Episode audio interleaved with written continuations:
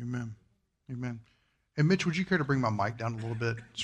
It sounds really hot up here. So, uh, real quick, the book of Deuteronomy. Does anybody know what the word Deuteronomy means? It's not, dude, you're on to me. Okay, that's that's not what this is. It's Deuteronomy. So, anybody know what it means? I actually said it whenever we talked about the names in Genesis chapter five. So. Something about the law. How do we know that? Anybody know? In fact, the, the word Deuteronomy springs from uh, the Greek language, actually, what it's called in the Septuagint. If you've got Deuteronomy open, uh, and you notice at the very beginning, chapter 1, verse 1, it says, These are the words which Moses spoke to all Israel. That's actually in the Hebrew Bible. That's the name of this book. Uh, they were all listed by the first line that told you about that. Uh, that's the name. But do we know? Anybody know what Deutero means? Second. And then Nomos, law. Second law. This is the second giving of the law, which is interesting.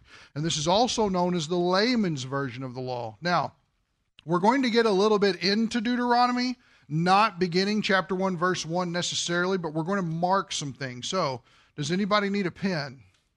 Important stuff. Good deal. There we go.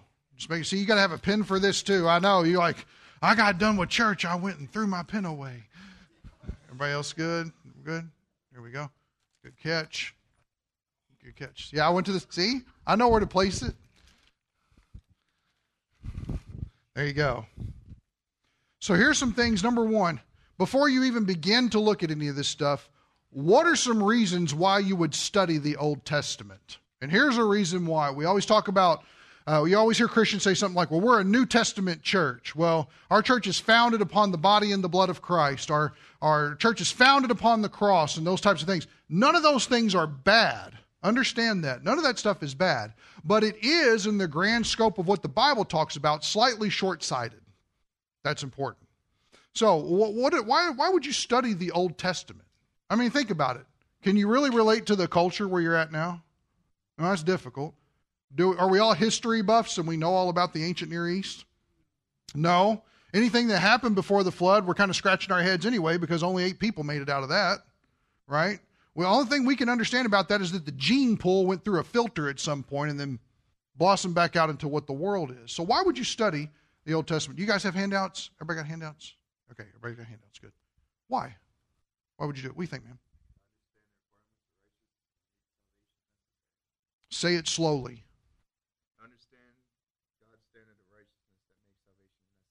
To understand God's standard of righteousness that makes salvation necessary. Absolutely. Everybody familiar with New Tribes missions? Okay. They have a school over in Waukesha. They've actually changed their name to Ethnos 360 is what they've changed it to because New Tribe missions started to create a lot of problems for them getting into third world countries to minister. Uh, but when they changed their name, they've had the same philosophy since 1980.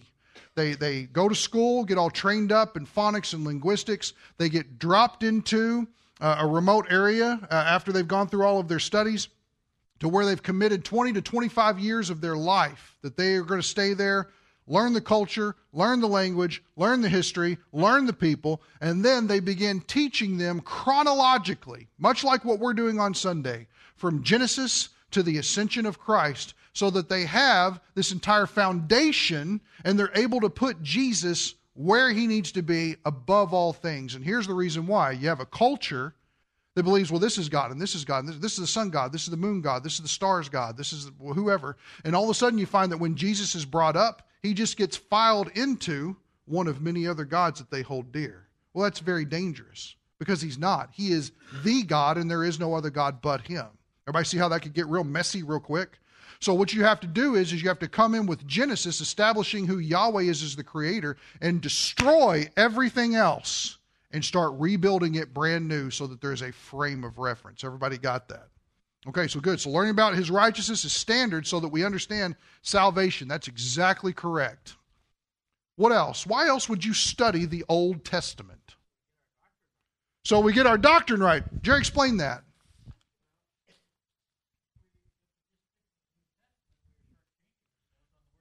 Yes. How does the New Testament start? It starts with the Old Testament, yes, but I mean, think about it. We, we very first book New Testament is Matthew. How does Matthew start? A genealogy. And because we're all God loving people, we skip over that part and we go into chapter 1, verse 19, or whatever it is after that, right? Because, oh, genealogy, he begot, he begot. What is Matthew trying to do? Matthew's, Matthew's book, his gospel, is very Jewish. And so he's trying to establish something critical in that. And notice that even Matthew, when he begins, starts with if you want to know where Jesus came from, let's just follow his line. Here he is. And notice it has to go through two pivotal points Abraham and David. He's not only part of the promise, but he's also part of the royalty. Everybody see that? Very interesting.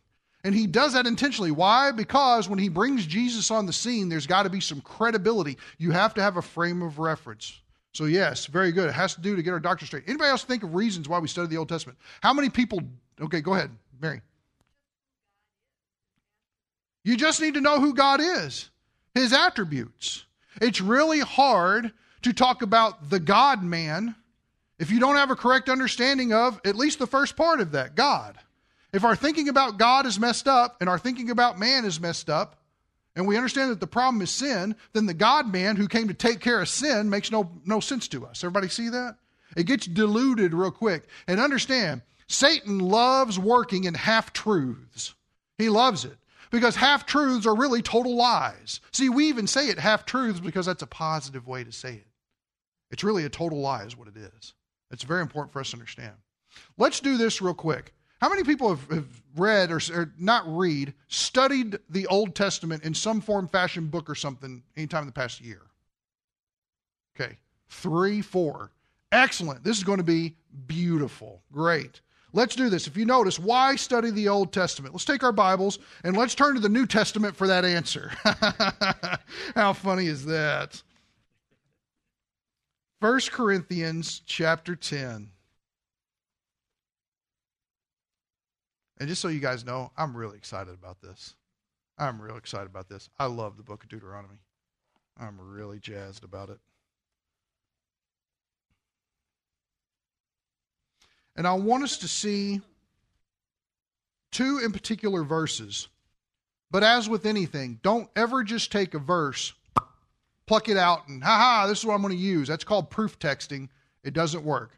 Every verse has a context around it. And you will find that context is so crucial, except when you get into some parts of Proverbs. Then you have kind of one off statements. But any, any other book, very, very important. So, chapter 10, let's just start in verse 1. Let's just read, and then we'll highlight the two verses that are very important here, okay? For I do not want you to be unaware, brethren that our fathers were all under the cloud and all passed through the sea, and all were baptized into Moses in the cloud and in the sea, and all ate the same spiritual food and drank the same spiritual drink. For they were drinking from a spiritual rock which followed them, and the rock was Christ. Now, pause. Does everybody, from what you know about Old Testament, see the allusions back to the Old Testament? Well, excuse me. when we talk about under the cloud, everybody remember that God led them as a cloud? Everybody remember that? A pillar of fire by night, a cloud by day. Everybody see pass through the sea. What sea is that? Red Sea. So notice we're familiar with this. We got some sort of grounding and traction with it. How about this? Uh, all ate the same spiritual food. Could have been manna, yeah. And all drank the same spiritual drink. Where was that? Milk. Because you got your mind on your money and your money on your mind. That's the reason why. Snoop Dogg reference. Anyway, moving on. What's that? Water from the rock. In fact, wasn't that where Moses got in trouble? God said the second time, go and speak to the rock. And you can, and we'll read it later, we'll see it because it's going to interplay with Deuteronomy. And man, he was upset. You rebels. You can almost see him like gritting his teeth in it. And what's he do? He strikes the rock when God told him to speak to the rock. And because of that one instance right there, that one act of disobedience, Moses became one of the unfaithful who didn't inherit the promised land. Got to stand up on the mountain and look over and see it, We know later on when we deal with the Mount of Transfiguration that it's Elijah and Moses that are talking to Jesus. So he's over there in a spiritual sense, but he never got to physically lead the children into Israel. In fact, one thing that you notice, it's very interesting, in the last chapter of Deuteronomy, there was nothing wrong with Moses' body. He was 120 years old. Says his eyesight wasn't failing. He was in perfect health. Uh, sorry, health. You know what happened? God was done with him. You have served everything you can possibly serve. He could have served longer, but because he disobeyed, because he operated, he let his emotions get the best of him, and he operated in unbelief. He struck that rock instead of speaking to that rock, and he forfeited his opportunity to inherit the land. Very interesting. We're going to talk about the parallels with that and salvation. So, anyway, we get that, the spiritual rock. Verse 5 Nevertheless, with most of them, God was not what? Well pleased. They partook of all of these divine interactions, but with most of them, overwhelmingly, God was not pleased. Look what it says For they were laid low in the wilderness. Now, here it is. Now, these things happen as examples, types for us, patterns for us, so that we would not crave evil things as they also crave. Number one reason why we would want to study the Old Testament so that we would not crave evil things. You ever thought about that? If I study the Old Testament, it will help squelch my craving for evil. That's exactly what the text says. We see the examples that went on in their life. That's what we find. So write it in there under number one so that we would not crave evil things as they also craved them. They are examples, they are patterns, they are types for us. Now, that does not mean that the church is Israel and Israel is the church. Two separate entities. Israel is a nation of people, the church is a transnational community in Christ. Two totally different things. And to confuse those messes up the whole Bible. It's very important to understand. So, notice that we would not crave evil is the first reason why we should study the Old Testament. Verse 7 Do not be idolaters, as some of them were, as it was written, the people sat down to eat and drink and stood up to play. Nor let us act immorally, as some of them did. And 23,000 fell in one day. If you have never read this account in Scripture, you need to. This account here, where 23,000 fell in one day, man, it's a sobering lesson. Um, let's see here. Uh, dealing completely with sexual immorality. Verse 9 Nor let us try the Lord, as some of them did, and were, were destroyed by the serpents, nor grumble, as some of them did, and were destroyed by the destroyed. Does everybody see how Paul tells us they were examples, they were types for us. And then he starts going, Remember this time, remember this time, remember this time. What's it teaching you? Not to act immorally, not to be an idolater, not to try the Lord, not to grumble and complain. Everybody see how those basic lessons can be fleshed out in the lives of these people. The Bible paints people warts and all.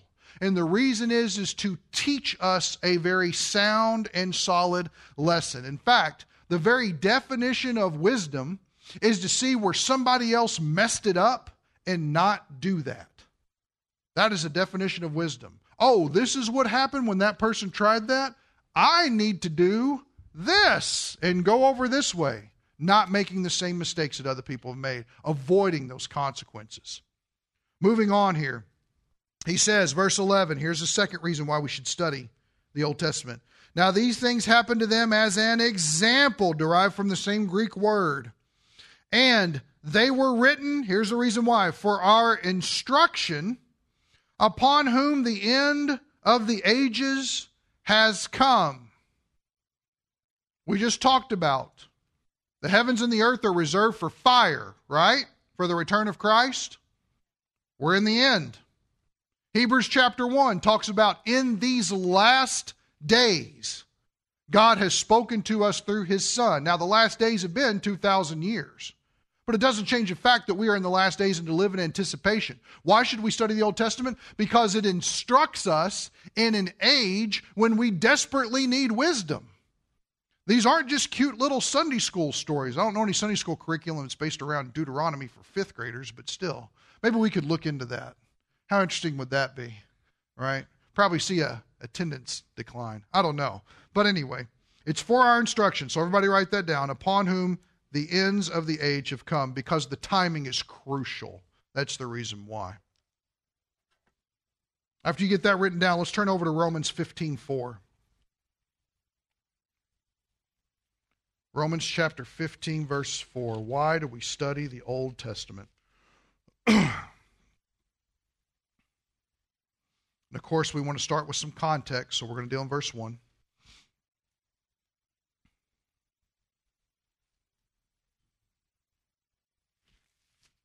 Romans 15, starting at verse 1. Now we who are strong ought to bear the weaknesses of those without strength and not just please ourselves. Each of us is to please his neighbor for his good, to his edification, to build him up. For even Christ did not please himself, but as it is written, the reproaches of those who reproached you fell on me. For, here's an explanation, verse 4, and this is what I want you to pay close attention to. Whatever was written in earlier times, there's your Old Testament, right? Whatever was written in earlier times was written for our instruction. There it is again, our instruction. So that, here's the reason, through perseverance and the encouragement of the scriptures, we might have what? Hope. It is to instruct us, but in a means to where we would persevere in hard times and we would be encouraged by what others have gone through for God's sake. Why? So that we would have hope. Now, pause for a second. If you deal with somebody who subscribes to Lordship salvation, they will essentially say, Well, see, here it is. If you don't heed the instructions of the Old Testament, you don't persevere, and you don't have encouragement from what the Old Testament is offering, you have no hope, and therefore you prove yourself not to really be saved. That is a corruption of the gospel of Jesus Christ. We are saved by what Jesus does, not by what I do. That is so important. So, what does it mean for the Christian?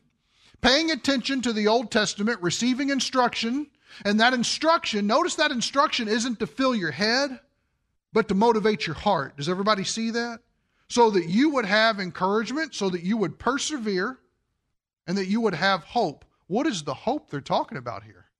I mean, you're hoping you'll go to heaven? I hope this happens. Is that what the Bible means by the word hope?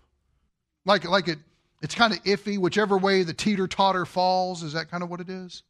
No, not at all. The idea of hope here is the idea of the Christian having a good standing before the judgment seat of Christ. If you heed the lessons of the Old Testament, if you embrace the principles of people who were faithful to God, you persevere in hard times, and you are encouraged to move forward, continue on in obedience you will have a solid standing when the Lord Jesus evaluates our lives, how we stewarded our Christian lives on earth. Now, pause there. Are there any questions? See, I love this small group kind of format because people feel a little bit more up to asking questions. Are there any questions about that concept so that we understand it? It's very important. I can't even, I can't, I'm telling you, I'm, I'm, my, my toes do this in my shoes because I'm so excited about getting to the judgment seat of Christ. But there's so much we have to do before we get there.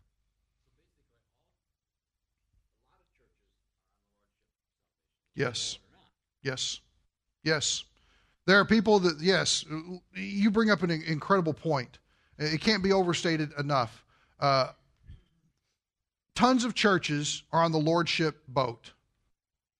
All of them, virtually. In fact, you talk to people, and people are so concerned with how you act, choices that you've made, even, even expectations that they have of you that, that they don't even keep themselves, but they expect you to do it. And they use that to qualify and to judge whether or not you're saved. It would be good to take a take a, a, a, point from the Apostle Paul, and he says, I do not even judge myself in these matters. He's not even about judging the eternity of people. If you ever want a, a good recognizing point of that, uh, First Corinthians was the most carnal church going on that we have in the Bible. Paul never once questions whether or not they're truly saved people. Because salvation is all about what Jesus Christ has done. not about what we do. We are not going to be faithful all the time. We're going to fall. We're going to skin our knees. There's some days that we're just going to throw off our clothes and jump in the lake and not care what happens.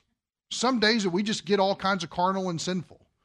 Mowing my yard, right? I mean, seriously. I mean, there's some things you're just like, oh, I know when I do this. You know, sin is crouching at the door. Yes, it is, and it's wrestling me to the ground, kind of thing. And we just get all messed up. Understand this you cannot out sin the grace of God. You will never out sin the grace of God. And it's never about what's going on presently in your life, whether or not you're saved. If you've believed in Jesus Christ, He promises you what? Eternal life. Here's the question How long is eternal life? Forever. What's that mean? Exactly, see? And you'd be surprised how many people miss this. Some of your most popular preachers are lordship people. Everybody's heard of John MacArthur. Lordship. In fact, he is he is the crux and crucible of lordship salvation. Don't ever read anything he has written ever. Because you will walk away closing that book going, "Oh my gosh, I'm not really saved because I'm not doing enough." I guarantee you, he doesn't do enough to be saved according to his standards. It's incredible. Yes, sir. Yes. Is John MacArthur saved? I cannot judge that. I do not even judge myself, right? Well, here's an interesting thing. Man, this is going to get us way off topic. but here, let's have this discussion because this is important for us to have this discussion. John MacArthur took his church, Grace Community Church in California in 1969. He got his doctorate in Greek from seminary, Talbot Seminary is where he's from. And actually, one of his professors, Robert Thomas, came on later at Master Seminary, where uh, MacArthur is the president and chancellor. He just passed away this past week on Wednesday. Uh, man, Robert Thomas writes some really good stuff about how to interpret the Bible. I love it. Uh, but anyway, he, from 1969 until 1979, preached a free grace gospel. Had no problem with it. But something happened because he's in California. Why do I have all these Christians that say that they're saved, but everything I'm hearing about their social life, their marital interactions, their time and how they use their finances, their relationships with their kids, what they do in their spare time, nothing equals what should look like a progressively sanctified life. Why is it that they're not growing in Christ? And so, what he did was he requested from the elders of his church that he take a sabbatical. And he was allowed to take about, I think it was about six, six months to a year off. And the entire sabbatical that he took he read two things the Gospels and the Puritans. Now, how many people have ever read the Puritans? I know hardly any, I think myself and Pastor Steve, I know hardly any Puritans that had any confidence that they were really going to heaven. They were so freaked out that they hadn't done enough good works that they weren't going to go, and so there was no evidence of their salvation, that they were all losing their minds. In fact, there's this one guy, I think his name was William Perkins. Uh, gosh, this is so nerdy. Um, a guy named R.T. Kendall, who was a pastor over at Westminster in London, uh, took over for D. Martyn Lloyd-Jones. Uh, he wrote his doctoral dissertation on Calvinism and English Calvinism from 1549, 1849, something like that. It's a, it's a real, man, it's a nerdy book. It really is. But one of the things that he documented through there was the fact that there were many Puritans who were on their deathbeds, who had preached for 50 years and were scared to death in their last moments they weren't going to go to heaven because they just did not, they weren't convinced in their minds they had enough good works to be accepted before God. Now, that raises two questions. Number one, were they really saved? I don't know if that's what they believed. But number two, what does that say about the work of Christ? The work of Jesus must not have been complete to save them because they constantly had to do something to stay saved. That's a scary place to be. And here's the thing how many people sat under their teaching ministries that were all messed up from that? It sounds like everybody that I deal with every week, right? Not here. I'm talking about like in the mainstream. MacArthur, Sproul, Piper, David Platt, Francis Chan, all of these people. All these people have the most contradictory, backwards theology. The Bible is not full of contradictions. It's meant to be understood, and it is seamless if you just take it for what it says. Don't add to it, don't take away from it. So, is MacArthur saved? I would say I believe that he is. Why? Because early on, that's what he believed. But when he came back from his sabbatical, he spent 11 years teaching the Gospel of Matthew. And when he got to the Sermon on the Mount, he told his congregation, This is the greatest gospel sermon that's ever been preached. Nothing about the blood of Jesus, nothing about the death of Jesus, nothing about the resurrection of Jesus is mentioned in the Sermon on the Mount at all. And yet it's the greatest gospel message ever. Why? Because it's about works, works, works, works, works, works, works, works, works. And what was his whole thing? If you're really saved, I'll see it. That's lordship salvation. If you're really saved, you'll prove it. Scary. Throws grace out the window, throws everything about the completed work of Christ out the window. And what it does, it says that in your flesh you should do better.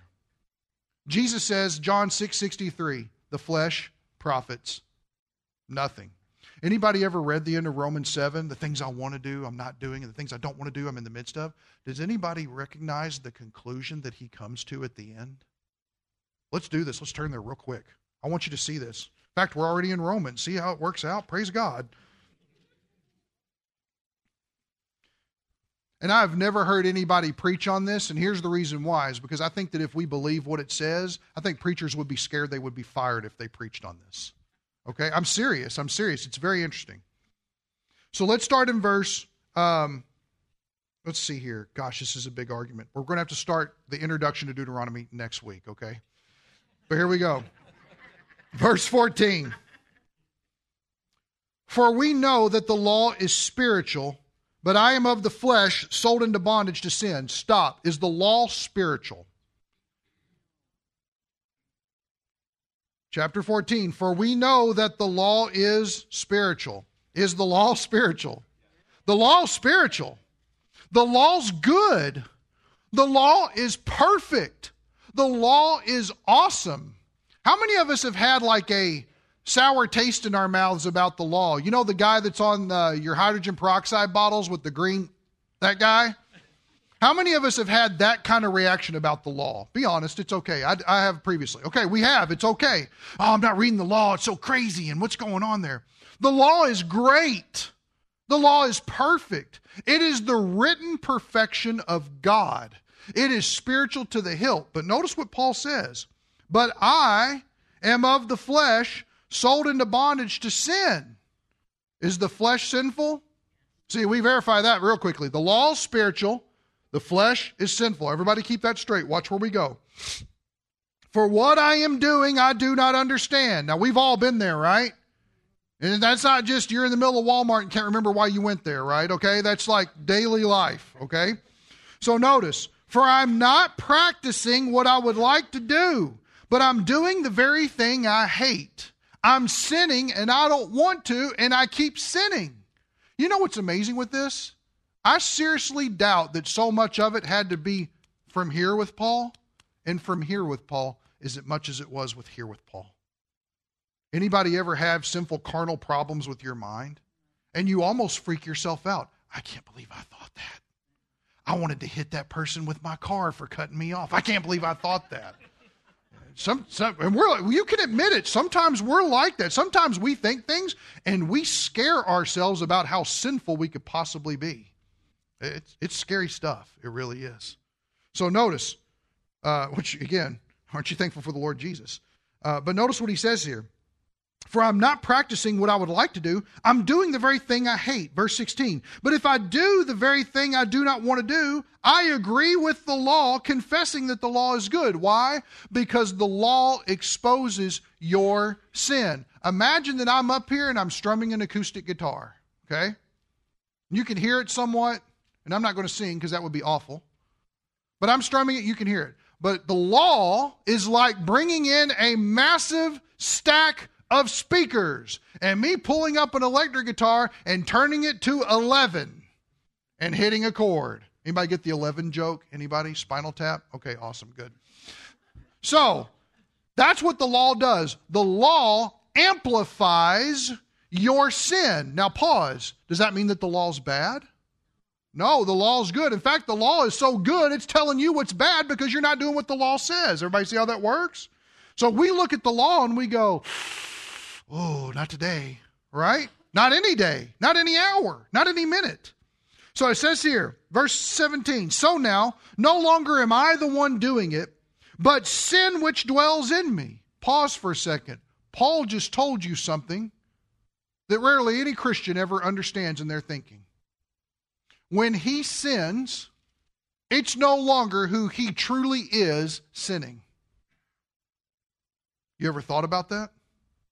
When you sin, it's not who you truly are that is sinning. You are a new creation in Christ. You have a new life in Christ. You have been called out of that mess into the adoption of sons. You have been called out of darkness into light. That's who you really are. Your reality, your identity is in Christ Jesus our Lord. When you sin, it is different from who you really are. Do you see what I'm saying? So, what is sinning? It's the sin that's within you. Where? In this, in your flesh. Your flesh is sinning. You can't get it away. Somebody described, I think I've used this example here before. Somebody described living the Christian life like this. Imagine you're trying to walk to get somewhere, and you have a dead carcass, a cadaver, hanging over you like this, and you're trudging along with it on your back.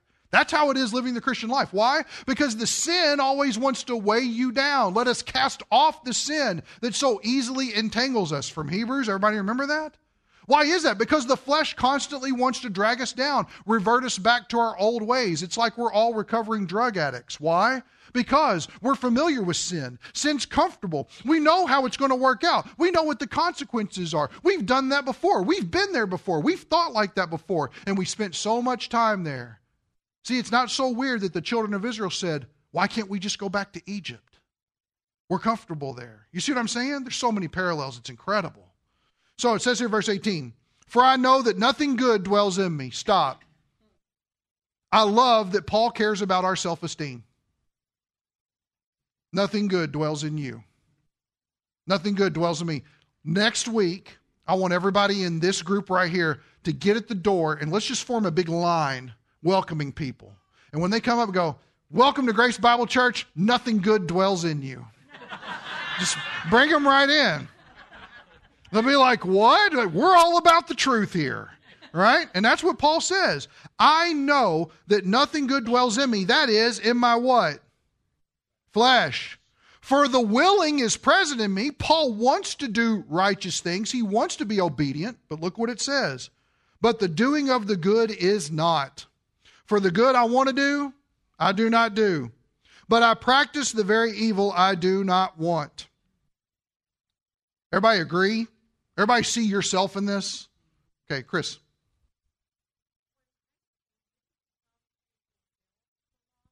Yes, he did. We're not there yet.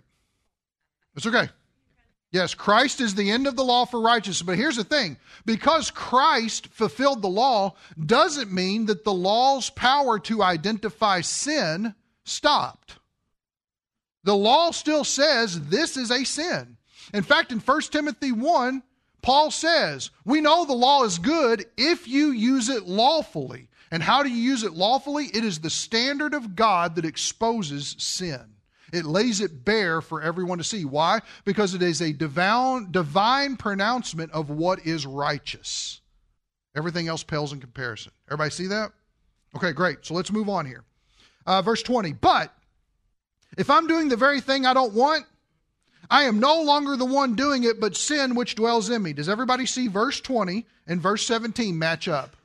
It's not really me sinning. It's not the real me of who I am sinning. It is the sinful flesh that hangs on me and dwells in me that is messing me up. Do you realize how many problems in our daily life could be cured if we could just step back like Paul and realize this isn't really me? What I'm doing right here, I don't want to do. This is the flesh rising up and trying to take hold and strangle me out. Everybody see that? Man, this is liberating stuff to me. So in verse 21, I find then the principle that evil is present in me and you and me. Evil is present in us. In the flesh, we're going to sin. But notice what it says here the one who wants to do good. For I joyfully concur with the law of God in the inner man, but I see a different law, and stop, when he starts using the word law here, it doesn't mean the law of Moses all the time. I see a different law in the members of my body. That doesn't mean I see something other than Moses' law in my body. What it means is I see another truth. This is true. There's something else going on that because it's part of Paul's experience, he can't deny that it's happening. It is a truth. So notice what he says here. I see a different law in the members of my body, waging war against the law of my mind and making me a prisoner of the law of sin which is in my members. Now, stop. If you understand this verse, all the rest of it will click into place with you. So let's spend a little bit of time on it. Can I keep you five minutes? We started five minutes late, so awesome. So, so notice what it says here.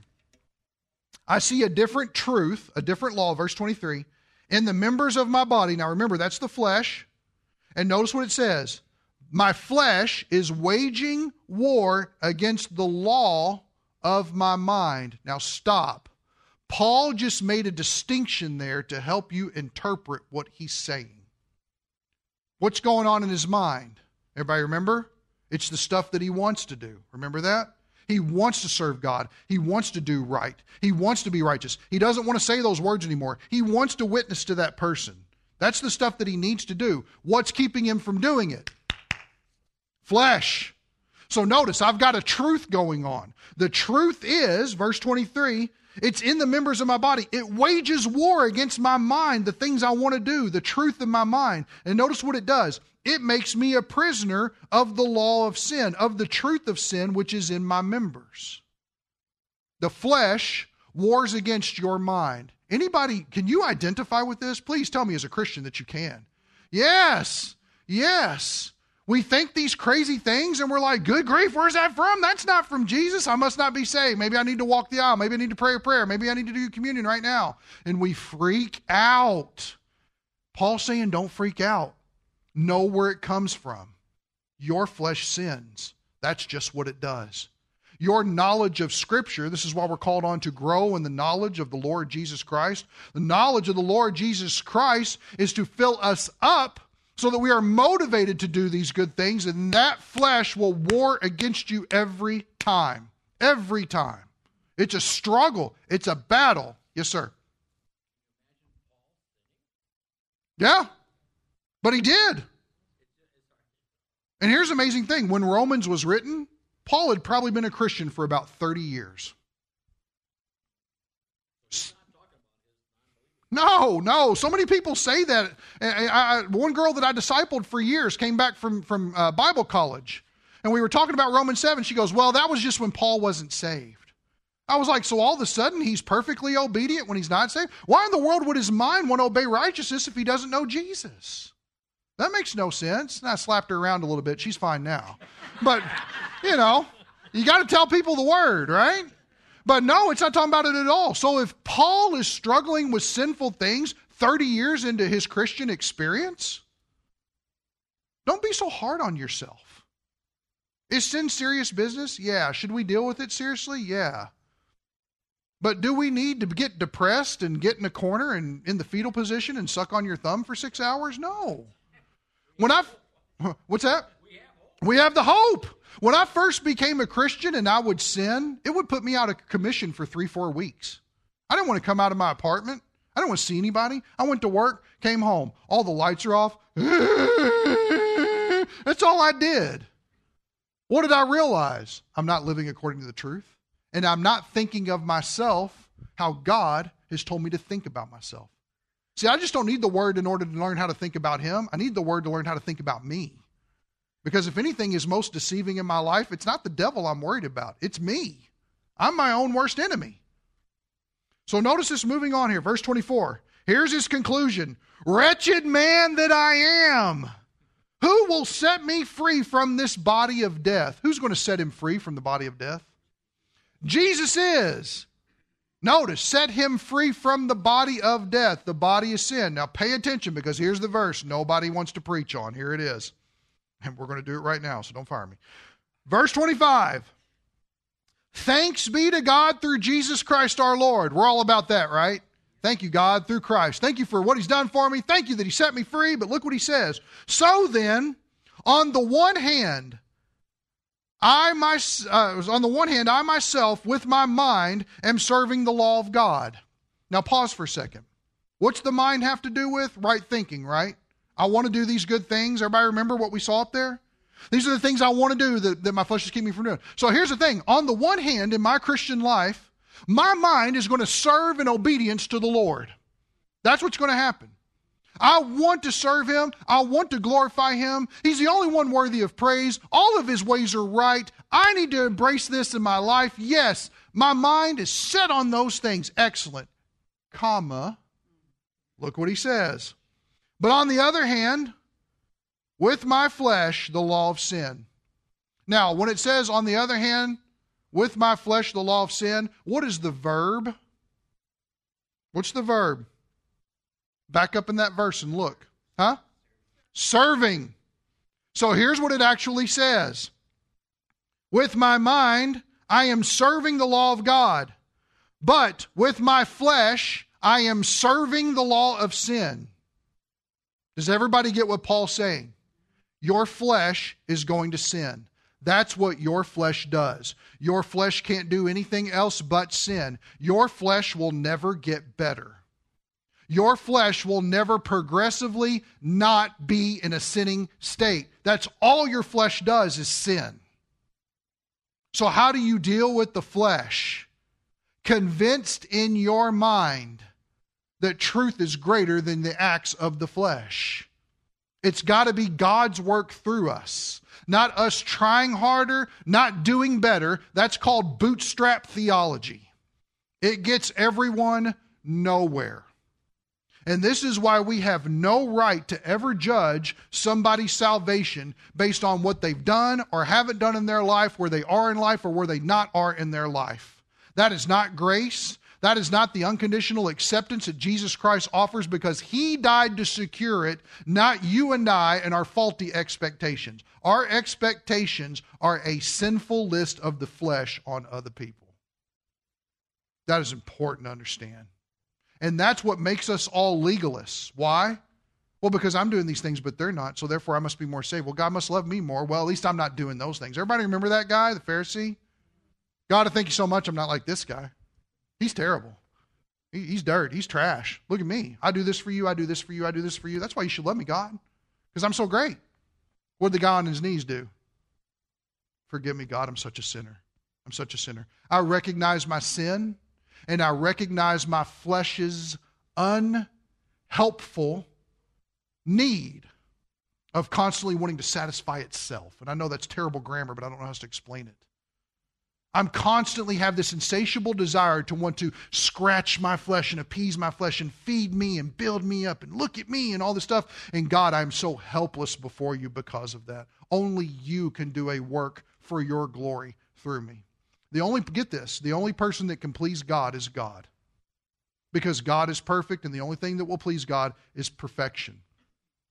So unless we are intaking the word and praying for the Holy Spirit to enact these things through us from what we have learned from the Word, we will never live obedient lives.